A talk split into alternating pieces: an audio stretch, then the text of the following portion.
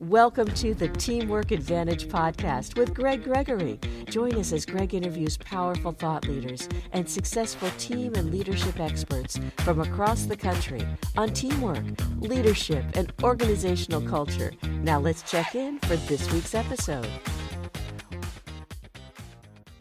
Welcome back to the Teamwork Advantage. I am Greg Gregory, your host for the day, and we're joined today by Mary Kelly.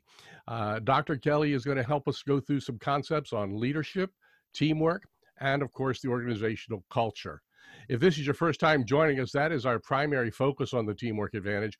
We help organizations build teams from within, develop leadership that know how to do it, and create the culture that is so powerful to make people, organizations, as even all the way down to the small teams successful. So today I just want to share a little bit about Mary Kelly. I want to, I've got a couple of pages I could read here, but I'm not going to go into all of that, Mary. But I do want to bring up a couple of points. Uh, she's a graduate of the United States Naval Academy. She spent 20 years on active duty in intelligence and logistics. She's retired from the Navy as a commander. She also has a master's degree in economics along with a PhD in economics. If You go a little further down the line, she's also been in human resources and developed a business model for the Computer and Telecommunications Organization for personnel hiring, training, and retention that was adopted globally by the United States Navy. That's powerful when you start to look at that. As an educator, Dr. Kelly has amend, uh, created a mandatory curriculum for a college student body of over 4,500 students. Just absolutely powerful when you start to look at that. Some of the backgrounds, just some bullet points. Again, a Naval Academy graduate, PhD in economics. She's trained over 40,000 military and civilian in multicultural environments, a naval intelligence officer, human resources director, assistant chief of staff, chief of police, taught at the Naval Academy and the United States Air Force Academy, as well as, of course, Hawaii Pacific University. Mary Kelly, welcome to the Teamwork Advantage. Greg, I'm so excited to be here today and to share just a few ideas with your audience that might be helpful for them, especially as we are in such difficult times. And difficult times is just a beginning of it because I think it's a very well, it's the first time we've been through a lot of what we're going through, whether it's the COVID virus and working from home and changing the way we're doing things. So it's kind of interesting when we get into understanding all of that. And with that in mind, my first question, simple, is what do we need to know as leaders today and how is it changing because of the way things are changing and so fluid. Greg, thanks for getting right to the heart of what's going on. Because right now, many leaders are succumbing to some of the feelings, the emotions, the self doubt, and the myopic viewpoint that prevents them from being good leaders. So, first off, our leaders have to get their head back in the game yes, when this whole virus thing started happening and then other world events started to uh, compound the issues of this virus crisis that is the global pandemic, we were all in the first few stages of crisis response. Now, there's actually six stages of crisis response. And I'm going to uh, send you a link where your audience can get some of the materials I've developed on this totally free, totally um, open to them. But there's these six stages. And the first, of course, is the rejection stage. And that was, that's where I was back in February. I was like, oh, come on, it's just the, like the bad flu. It's not really going to be a problem for me. Well, apparently it kind of is.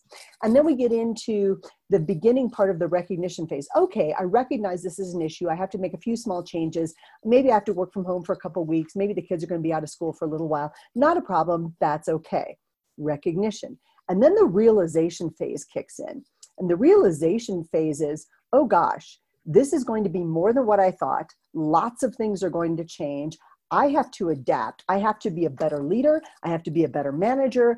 I've got to be a better person for my family. Maybe I've got to get new technology to work from home. I've got to have my people better equipped. This, re- this realization phase kicks in. And then you get into the resolution phase because you're a leader. That's okay. We can do this. We're in it together. We can support each other. Those four phases. Now, those four phases overlap. And so you go rejection, recognition, realization, and then this resolution phase. Well, for many people, they stay mired in those four those four cycles. And in fact, you can go from one, two, three, four, two, three, four, two, four, three, all in about five back seconds. and forth and back you know, and all, forth. right. And this is where most people stay. It's very much a circle the wagons, protect yourself. This is why you saw the buying of the toilet paper. And by the way, Greg, I told people I wasn't worried about empty toilet paper shelves. I was going to get worried when there were empty wine shelves. Well, you've heard about the quarantine wine festivals and the quarantinis and all of that. So yes. Well, and the, I know that you're very close to Pennsylvania out there in Maryland. And so I have to tell you that our governor thought uh, for a moment about mimicking what Pennsylvania's governor did, and that's to shut down all the liquor stores. And by the way, uh, the neighboring states' liquor stores have never been happier, just so you know. Oh, all absolutely. That, all that state revenue, where did it go? Maryland, uh, New York, um, West Virginia. And so, yay, Ohio, good job, yep. governor. So our Colorado governor on the 23rd of March thought that he was going to do the same thing. So at four o'clock in a news conference, he announced that he was going to close down the liquor stores the next day. So this was at four o'clock. I was in my car at 407. I pulled up to my local liquor store where they know me by name. I don't park in the front parking lot. I pull up in the back and I was like, load it up, boys. This is what we're going to do. I also have a storeroom that is conveniently about four blocks away from the liquor store because I thought, Greg, well, maybe I can't go out and talk at conferences and be a speaker, but I'm going to open a speakeasy. That works for me. Right? So I bought the That works. bitters, everything. I've got this put together. So anyway, this this is why people get into those four stages. And then they tend to stay there very myopically. Again, the rejection, the, the recognition, the realization, and then the resolution. And many leaders go, okay, I'll stay positive, I'll stay positive. And but that's as far as they get. Where leaders need to be are in the last two cycles. And those are the two cycles that need to overlay on top of each other. And that's where our leaders need to be. And that is the reality phase and the realignment phase. And the reality is this is the new reality. If you're nostalgic for 2019, then guess what? It's just going to be a miserable rest of your life because we're never going to go back to the way things were in 2019. So being nostalgic for something that's never going to come back, that's that's again very myopic victim mentality Mhm. thinking. It's just not going to be there. So we can joke recognize- about it and have fun about it and explain it, but we can't live it. we can't live it no and we know on the plus side so this is when i try to get my people into that next phase i say so right off the top of your head give me 10 reasons why this whole virus crisis has made things better and all of a sudden there's this pause i go no 10 things ready set go and there's silence i'm like come on people you can do this Mm-hmm. so right away, you're like, wait a second, restaurants are way cleaner. Hospitals, guess what? Infections are down in hospitals because hospitals have been begging for PPE gear for years, and now all of a sudden we have to do it. That hospital staffs feel safer going to work now because of all the precautions that they wanted to take before, but they couldn't. They didn't have the gear. Um, infections like MRSA in hospitals have gone down. So these are good changes. Things are cleaner. And you and I travel a lot in our normal capacities. Yep. Guess what? Our hotel rooms are going to be cleaner. Uh, we don't have to worry about housekeeping using the same brush on the toilet as in the glasses anymore. You know, I mean, so this is kind of good. These, there's a lot of changes, and that's just in the cleanliness side. On the other side, we have now figured out that professional people can be trusted to work when they're not at work. Shocking idea. Yes. professionals behave like professionals? Crazy. Because before this six months ago my leaders would say things like well how do i know they're working if they're not at work? And i'm like look i've been to your workplace. I walk around. They're at work. They're not working. Right. you're not going to this isn't a magical switch that happens when they walk in the door. And for many people they are wildly more productive at home Mhm. because now they're not tired they're getting maybe they got a couple hours a day especially where you are. If you're not driving into dc or baltimore every day that's hours of your life back. You're now better rested. You're better focused. Your family is happier. Your dogs are happier. My dogs are happier. This is fantastic. And we're able to merge our professional and our personal lives in a way that actually works. Like so one of the challenges i can encourage your leaders and your listeners with is make a list of 10 things of why this is better why where we are is better than where we were six months ago. And again it gets you out of that very myopic thinking. And this is part of the new reality. Everything in the new reality is on the table. Every detail every process and these are my buckets of Mhm. opportunity. People processes technology resources training. These are all buckets of, entre- uh, of opportunity. So look at those things in a way that is an opportunity, not a, oh, woe is me, oh, isn't this terrible, oh, change is bad. No, this is the new reality. So, for, for example, Greg, the last time you went to go buy a new car, they probably said, okay, you can get this car in black, white, gray, red, maybe blue. You're like, okay, and you can get a sunroof, maybe some leather seats, maybe an enhanced stereo. Those were your choices. Because in the short run, you only have a few choices. But in the long run, everything is on the table. table. Yep. And that's what we're looking at now. Everything is on the table, including whether or not the car or the truck even runs on gas. Mm-hmm. So everything in the long run is now being looked at. And that leads us into the, the, the sixth level, and that's realignment. So the realignment phase is question everything. How am I better serving my customers? What do they need from me? What can I supply even before they know they need something? How can I better meet the needs of my clients, my customers, and my suppliers in a way nobody else is serving them? How do I better serve my employees? I'm probably going to have fewer of them moving into the future because we've learned mm, humans were gross. We carry around viruses and bacteria and gross things, gross things. Robots, mm, maybe an idea. So we're going to see more automation, we're going to see more technology, but somebody's got to make that technology work. And they don't have to be in your own home. So the Twitter CEO, came out and Jack Dempsey, Dorsey, Jack, Jack, um, came out and said, Hey, if you're working for Twitter and you don't want to go back to work, you don't have to. Right. And this is going to fundamentally shift how we do things. The danger there is wait a second, you were working in Midtown Manhattan and we were paying you a premium because you were working in Midtown Manhattan. Well, now you're staying home, which means we can hire somebody from Bangladesh to do your job too. So here's the thing this is making us more globally focused for our labor, even though we're more locally sourced for certain products right. that are hand deliverables. It's mm-hmm. a very interesting dynamic. Those are the first, th- that's the first big issues I wanted to talk to you about were these six cycles and how leaders need to be in the new reality and the new realignment. Well, if we look at it though, go back to Google even six years ago, they were already in part of this. Google at that time, they, they didn't care whether you came to work or not. They didn't care what time of the day you worked or whatever. They only mm-hmm. cared that the product and what you were doing was getting done. And that, correct. That's that's key. And so today we're starting to see that. There was a story that I saw in the last day or so in the news that was talking about the percentage of people who think they're more productive. And I was surprised it was not quite as it was where it was. I thought it would have been higher. Mm-hmm. But they're talking about the people that are more productive at work. And my mm-hmm. philosophy mm-hmm. has always been if you're a productive in the office, you will be equally productive at home. If you're a lousy worker at work, you're going to be a lousy teleworker. Exactly and that right. comes back down to the key thing of leadership. Comes down to leadership, accountability, and making sure that your people understand your mission, your vision, and your goals moving forward. Mm-hmm. So let's talk a little bit. We talked a little bit before we got on to the um, recording here.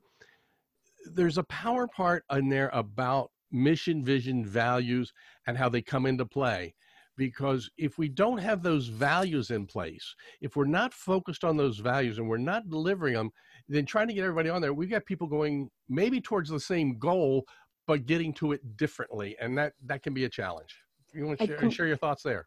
I would love to, and thanks for that. That your vision is where you're going. Your mm-hmm. vision needs to be so clear, so compelling, and exciting. It needs to be exciting for people who say, oh gosh, I get to work with Greg Gregory because he's going here. This is where he is. This is fantastic. If you can get on his podcast, he's amazing. That's what you want. That's your vision. So your mission is what it is you do. My company's, our company's mission is we improve profit growth. That's what we do. We're very clear on that.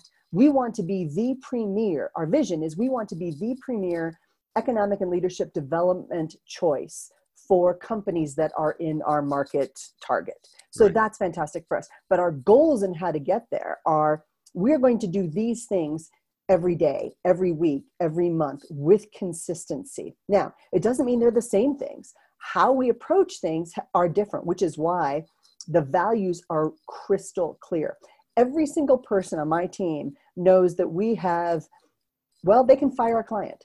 If a client is mean or rude or they say something that mm-hmm. is so wildly out of whack with our values that any one of the team can say, I don't think this is a good fit for us. And we don't do it because so powerful. It's really powerful and they know we mean it. And there was one there was one particular person who was really really difficult on the call and i thought oh this could maybe be bad because we want to work with people who share our ideals. So as you know my uh, one of my early books has a dog on the cover of it. And somebody said but some people don't like dogs. And i said that's fine. They're never going to work with us. We're fine with that. We use dog analogies. We like animals. And if they hate dogs we're probably never going to be aligned and now I'm not saying that they're bad people. It's just not going to be the best for us. It's different. Yes. So we're never going to we're never going to have that sync that my my dog, my horse, and my wine lovers and I are all going to have together, or pick one out of three. I mean, we're never going to we we want to work with people who get us and who like our values for who we are. We have we stand for a certain type of client. And it's really great to understand what your core values are and what that means and how that translates into what you do on a day to day basis. So, for example, um, right now, people talk about uh, diversity of thought and diversity of all these things is a very big topic right now. So, what I tell my business people is you have to love everyone love everyone and get different people's different perspectives all the time because if you've got a team of 10 people who all think the same then guess what nine of them you don't need they're redundant what you need are different ideals. In my company, I have people from ages 18 to 85 because I need a cross section of things. Not only that, but I have people um, who work for me in uh, companies such as Bangladesh, as um, uh, Pakistan, as India, as Sri Lanka, because I need to make sure I'm getting a better global perspective than just my own global perspective. I need that. But they share our values, and our values are things like we serve people. We love people. We love serving people. We love serving mm-hmm. people who love people and who love serving people. Those are our values. And it gets us excited mm-hmm. when we can help those people grow their business, grow their practice, grow their hospital, grow whatever it is they want to do. It excites us. So having that shared sense of value that excites the rest of the team. I'm not th- I'm not saying everybody has to think alike, look alike, talk alike or anything like that. That is not what I'm saying. And many people make that mistake. And we were talking before the call. Um, you're very close to my alma mater right there at Annapolis. And I say this all the time. I'm like, you know what? It's very easy for a Navy person to hire another Navy person because we know we can speak the same language. Uh, we understand our acronyms. We do all those things. But that doesn't really help you grow your business. It might be a comfortable thing, but it doesn't help you grow your business in a way that stretches you and pushes you. And this, Greg, is where I love what's happening right now in terms of 2020 because it is forcing acceleration of those opportunities of the people mm-hmm. the process right. the technologies it is forcing people out of their comfort zone and into a place of of uncomfortable of chaos and change which is going to make us more innovative and they're having to pivot and that that's key uh, i recently listened to uh, general stanley mcchrystal talking about his situation in Afghanistan. Mm-hmm. And when he first got there, how everything was done the old fashioned way. Now, I know he's an advocate in one way, both military, and he is a West Point grad. I know that. He is. Yeah. But he, he also talked about having to change. And if he wasn't open to being able to change as the leader, it wasn't going to work. That's exactly right. And this is, as you know, I work as, a lot as a corporate advisor. I'm not like, I'm not like a, just a coach or a consultant because I go in and I, I go, well, what about that? What about that? What about that? And we have to look very holistically at the large, at the organization, because if one division, one department isn't willing to go along with everything else and they're not willing to change, then it's going to hamper the profitability for everybody. And you're mm-hmm. absolutely right. This is a leadership issue because there's they're so comfortable with what got them here. Let's face it, we were on a 10 year economic roll. If you couldn't make money in the last 10 years, guess what? You need to not be in business for yourself. Um, you really need to go out and get a job um, working for somebody else because if you can't do well in the best 10 years of economic growth we've seen, then you've got major problems. And here's, here's what worries me is that even moving into this, we still had only about 25% of companies having more cash than debt. That's a big concern. And those are the companies right now that are really, really struggling. But it also made a lot of our leaders a mm, little bit lazy. I'll say it lazy. We're complacent because we could be, because we're making money, we were doing well, we had good, we not as great as we could have had, but we had really good profits. We were doing okay. We were doing okay. But now all of a sudden, this whole crisis has taken a big spotlight and put it right on our business, and now we can see the cracks. Yeah. The great thing about this is every single crack is an opportunity to fix it and be better. Yeah, it's it's so powerful. And going back with your background in economics, it's it's grasping an avenue that a lot of folks just don't get, and that is, you know, we've got you've got to have the stability there, and you've got to be able to grow it, but you've also got to be able to make sure that you're not going to let it fall apart either. That's right. And, and I remember uh, one economics course in college that I had, and uh, he simply said, he said, we'll talk about a lot about when it comes to economics, but everything boils down to supply and demand. Mm-hmm. And it was rather interesting to hear him bring that point out because when you look at it, that's what's happening. So leaders are more concerned with the health of their companies today, I think. And when I say health, it's not necessarily the financial health that they, they get used to and they, they build on that. But there's so many of them that are worried about the internal health of their people. And again, mm-hmm. not the health of the people from a medical point of view, but the health of how well they're getting along, how well their culture is, and how they're building. And mm-hmm. that's what's keeping them awake. And so how do we how do leaders start to pull all of that together, both the economic side, the physical side, all of that together and blend it? That's that's the challenge today, I think. The challenge today, you're absolutely right, is creating a new strategic plan that is going to carry your organization into the future, that is going to engage not only your entire team as it is now, but also your team of the future. And this is where I think some business people could take some lessons from great coaches. Great coaches are building the team for the future. They start scouting, they rec- you don't you don't get a quarterback and expect them to be your star quarterback right away. No, you expect them to come in, learn for a couple years, learn under your first stringers, and then step into that. They build a leadership bench. The book that I just wrote, uh, that it just came out called "Who Comes Next: Leadership Succession Planning Made Easy," talks mm-hmm. about how you have leadership changes and shifts during times of crisis, challenges, and transition. Sound familiar? Oh, yeah. And what we've what we're finding, of course, is that many organizations don't have that leadership bench built in. They think, oh gosh, you know, if we lose the CEO, we'll just hire another one. Wait a second. That's like just saying, oh, we'll just bring a new quarterback. We'll just find some kid in college who, you know, had a pretty good arm and maybe a good record, and we'll just bring him in. They're fine. They'll they'll figure it out because you know all teams are mostly the same. No, they're not. not. And we know right now that 40% of CEOs in America only last 18 months. And we also know that they tend to be older because they have to know more. They have to know more about people and the regulations surrounding people. They have to know about know more about regulatory things as it pertains to their particular industry.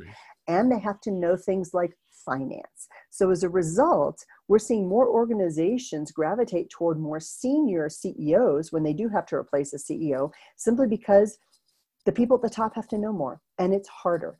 And what we're finding in and we found in the research for who comes next and that is part of it is a psychological thing that it's that senior leader mindset that says i'm irreplaceable. Nobody can touch me. I'm so important. Not so true. And this is where the military background comes in. From the day you walk into that job you're planning to turn that job over to somebody else in 2 to 3 years. It's normal to have transition for us and think about that, that in the military, one third to one half of your workforce is turning over every single year. And when my business people think about, they're just like, oh my gosh, that's crazy. Mm-hmm. Well, what that means is that we have to be constantly recreating our strategic plan, tweaking our strategic plan. We have to constantly be training. We have to constantly be, be reiterating our vision, our mission, and our goals, as well as getting people who are all thrown together. Remember, we don't get to hire people. People just show up and you got to make it work as a team. And that's something that the civilian world, I think, struggles with. And that is coalescing teams fast, embracing everybody for their differences, not for their sameness, and getting people on the same page so that we all share the right values moving toward the right vision. Well, how important in when you're talking in that direction, how important is at the onset vulnerability trust to be able to get people to uh, come into a, a mix like that? Oh, I love that question. My co-author on the book before this one, that book was called "Why Leaders Fail." And, and by the way, I think you've authored eleven books. I just we didn't get that in the introduction, so I just want to make sure that go look for Mary's books. Oh, thanks so much. Um, the good ones are on Amazon. Uh, like I said, I've got I've got piles of books out there. You know, a couple of them are good. You know, you're bound to get it right once or once or twice. Yep. Um, I also found that I am better, and I talked to you about this before. When I collaborate with other people, is it frustrating? Yes. Does it take longer? Yes. But the product is better. Yes. So in the Why Leaders Fail book that I co-authored with Peter Stark, we interviewed a hundred thousand employees, and we basically asked questions in different ways. But hey, what makes you crazy at work? What does your boss or your supervisor or your leadership do that stops you from being as productive as you should be? Why are you not more productive at work? What do you wish you could do? What's holding you back? And then we taxonomized all of those answers. We and then those seven areas were those things we went back to their leaders with and said, "Hey, um, do you guys have problems with and girls, of course? Do you guys uh, gals have problems with these seven areas?" And by and large, leadership went, nope, nope, nope, we're good. We got this. And that's when we knew we had this delta. So that's the seven prescriptions for leadership success. Chapter two is our most popular chapter, and you nailed it. It's on trust. And it is, it talks about ways leaders and supervisors and managers inadvertently lose the trust of their people and they don't even realize they're doing it. It's little things. It's not fully communicating. It is playing the I got a secret game, even though you don't have a secret. It is not letting people know what you're thinking, when you're thinking, and even where you are. It's not being available. It's gossiping. It is uh, the sense that, oh, there's, there's one group that I'm working with right now. And they said, well, we don't want our employees to have to worry about that. And I said, look, they can handle bad news. What they can't handle is not knowing and the uncertainty of whether or not you're hiding stuff from them. Now, there's uncertainty. uncertainty is huge. Uncertainty is a killer and I'm like, you know what? You hired smart people, you hired good people. They can handle uncertainty. I mean, they, they can handle bad news. They can't handle the uncertainty because uncertainty makes them unproductive. And then they're wandering around trying to get information. Well, what's going to happen? What's going to mm-hmm. happen? Did you hear anything? Did you hear anything? I'm working with a company right now that um, is having some pretty significant layoffs. And partly they're doing, they have to do this because they were not doing very well before all this happened and they need to revamp things. And because they've never had to do this, they are really struggling. I've got a manager who has over 500 people working for him, and he has never fired one person. He doesn't even know how. So these people are really struggling with the tough leadership decisions that are the right decisions, but they've never had to do it before. This is a time for leaders to step up. And this is why this whole idea of remote working, guess what? You've all of a sudden, it's a great equalizer. All of a sudden, yeah. you find out That's who's it. stepping up, who's managing things, who's leading things, and who's just sitting around being status quo. Now is a time when true leaders are stepping up. And that, that's so true. I had a, a client years ago when I was in a previous industry, and he was in sales and he he literally would take a, a, old fashioned pen and put it there because he hated uncertainty uh, so he could handle the yes he could handle the no so he couldn't handle well i need to think about it so right. he actually created a little button that said decisions are good make one right and gave it to the clients right um, my parents used to say do something even if it's wrong just do something mm-hmm. because we're encouraged as kids to kind of take risks you know just do something. Go outside and play. Go play in the street whatever. Go take risks. Go do something. You don't just get to sit around and moan and complain.